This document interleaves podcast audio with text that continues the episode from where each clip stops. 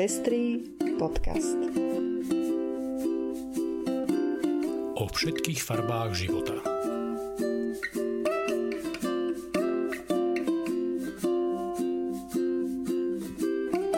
Vítajte pri ďalšom vydaní Pestrých správ, v ktorom vám prinášame najnovšie informácie z oblasti ľudských práv a ochrany menšín. V 103. časti sa dozviete o strelbe v gejbare Club Q v USA, o nemeckom pláne na ochranu práv LGBTQ plus ľudí, o ďalšom prípade ženy v Amerike, ktorá takmer zomrela následkom zákazu interrupcií v Texase, Prečo kapitáni futbalových tímov na majstrovstvách sveta v Katare nebudú mať na rukách pásky One Love o návrhu zákona o uznaní manželstiev rovnakého pohľavia v USA na federálnej úrovni a o tom, prečo futbalová výstroj spôsobuje ženám hráčkam zdravotné problémy. Ja som Lucia Plaváková. A ja som Ondrej Prostredník. Tešíme sa, že sa zaujímate o ochranu ľudských práv a práv menšín a ďakujeme, že nás sledujete. Ak by ste nás chceli podporiť aj finančne, nájdete nás na patreon.com. Prajeme vám príjemné počúvanie. Svetom obletela 20. novembra tragická správa o strelbe v gejbare v Spojených štátoch.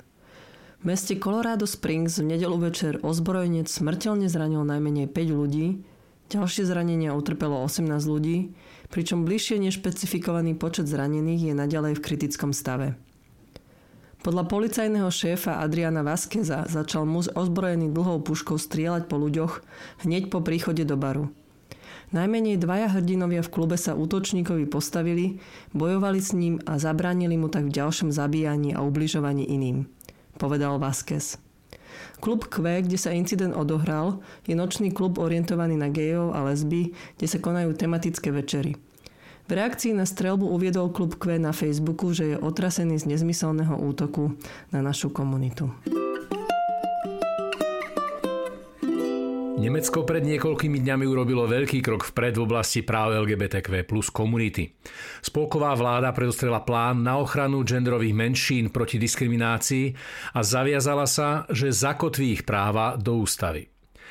Na tlačovej konferencii v Berlíne vládny komisár pre práva LGBTQ plus komunity Sven Lehmann označil tento krok za historický deň.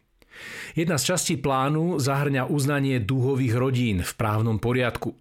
Ďalšie časti hovoria napríklad o zjednodušení administratívy pre transrodových ľudí, o zlepšení zdravotných pomerov, o poradenstve či bezpečí a ochrane LGBTQ plus ľudí. Komisár Lehmann vyzdvihol dôležitosť tohto plánu práve v dobe, keď sa v mnohých krajinách zvyšuje diskriminácia voči genderovým komunitám. Medzi také žiaľ patrí aj Slovensko. Ďalšia žena v USA takmer zomrela, pretože nemala prístup k interrupcii. Okrem ďalších žien z Houstonu, Texasu a Clevelandu je tak poradí štvrtou ženou v Amerike, ktorá sa ocitla v ohrození života následkom zákazu interrupcií. Amanda Aids z Texasu bola v 18. týždni tehotenstva, keď jej povedali, že jej dieťa neprežije.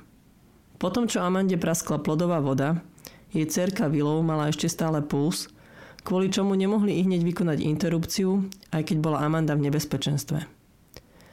Zákony o interrupciách v Texase sú totiž veľmi vágne. Hovoria, že je interrupciu možné vykonať, iba ak má žena vážne zhoršený fyzický stav, vyplývajúci z tehotenstva a hrozí jej poškodenie hlavnej telesnej funkcie. Zákon však ale ďalej konkrétne nešpecifikuje, o aký fyzický stav sa jedná, preto sa lekári a lekárky zdráhajú interrupciu vykonať. Obávajú sa totižto trestu za porušenie zákona, ktorým môže byť strata licencie, ale dokonca aj doživotné väzenie. Pásky One Love nakoniec kapitáni futbalových tímov na majstrovstvách sveta vo futbale v Katare na rukách mať nebudú. Týmy sa tak rozhodli pod hrozbou športových sankcií od Medzinárodnej federácie futbalových asociácií FIFA. Kampaň One Love iniciovala Holandská futbalová asociácia ako reakciu na diskrimináciu LGBTQ plus komunity v Katare, kde je homosexualita postavená mimo zákona kriminalizovaná. V septembri 2022 sa kampaň rozhodlo podporiť ďalších 9 tímov a ich kapitáni tak mali na zápasoch nosiť na ruke pásku v duhových farbách s nápisom One Love a číslom 1 v srdci. Pravidlá FIFA však zakazujú politické iné symboly na dresoch.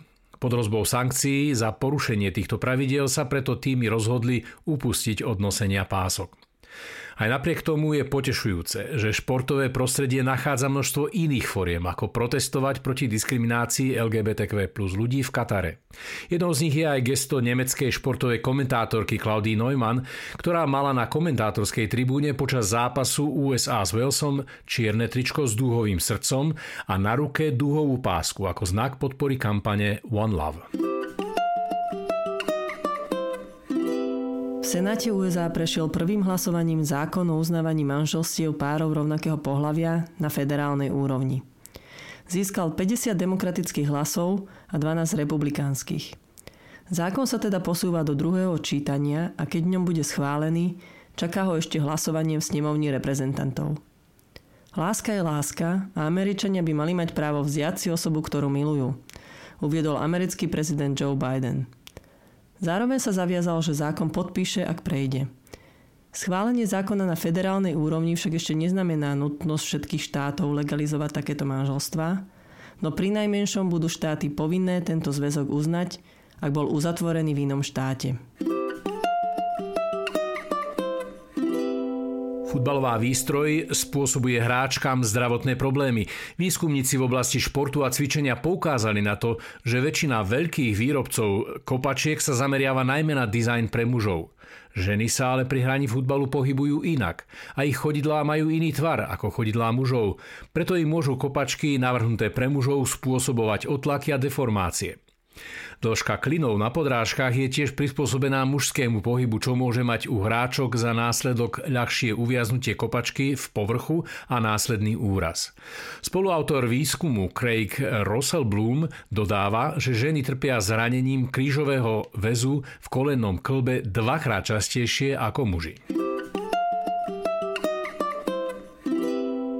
1. decembra sa uskutoční 9. ročník podujatia Noc vonku. Stráviť v zime jedinú noc na ulici, bez pristrešia nad hlavou, je skúsenosť na celý život. Pre mnohých a mnohé je to však každodenná realita. 1. decembra môžete prespať spolu s ďalšími ľuďmi v areáli Novej Cvernovky a poukázať tak na to, že problém bezdomovectva a nedostupnosti bývania na Slovensku je nutné riešiť. Podujatie bude sprevádzať aj program, diskusia na tému chudoba na Slovensku, ako aj hudobný program a čítanie na dobrú noc. V rámci 16 dní aktivizmu proti rodovo podmienenému násiliu sa v Bratislave uskutoční pochod Nebudeme ticho za feministickú a queer budúcnosť. Začiatok je v sobotu 3. decembra o 13. hodine na námestí SNP v Bratislave, odkiaľ sa po príhovoroch zhromaždenie vydá na pochod do ulic. A to je záver dnešnej 103. epizódy. Ďakujeme, že nás počúvate a budeme sa na vás tešiť pri ďalšom vydaní Pestrých správ. Do počutia.